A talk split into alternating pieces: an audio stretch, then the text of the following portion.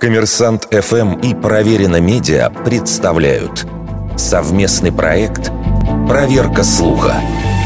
Правда ли, что нефть образовалась из останков динозавров? Нередко можно встретить утверждение, что нефть – это продукт разложения древних обитателей нашей планеты.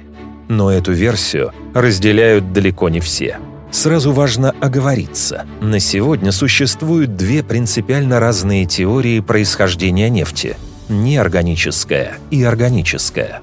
Если принять за основу органическую или биогенную, то процесс выглядел следующим образом. Останки древних организмов и растений на протяжении многих миллионов лет осаждались на дне морей или покрывались отложениями на суше.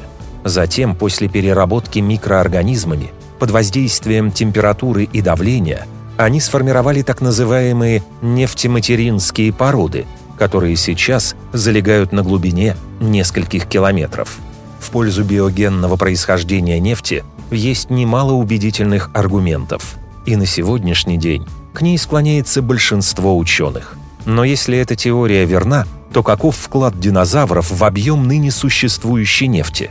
Скорее всего, очень небольшой – Дело в том, что жизнь на Земле существует почти 4 миллиарда лет. Из них динозавры царствовали менее 200 миллионов.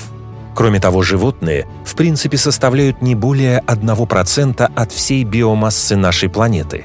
Остальные 99% приходились и приходятся на растения. По мнению ученых, исходным материалом для образования нефти в основном служил населявший морские воды фитопланктон – Иными словами, нефть – это в первую очередь продукт разложения растений. Откуда же возникло заблуждение «нефть из динозавров»? Оно могло стать результатом рекламной кампании американской нефтяной корпорации Sinclair Oil, стартовавшей еще в 1930-е годы. Нефтяники спонсировали палеонтологические раскопки, экспонировали гигантские модели ящеров на всемирных выставках и выпускали массу сувениров – а динозавр по кличке Дина до сих пор украшает логотип компании. Вердикт. Большей частью неправда.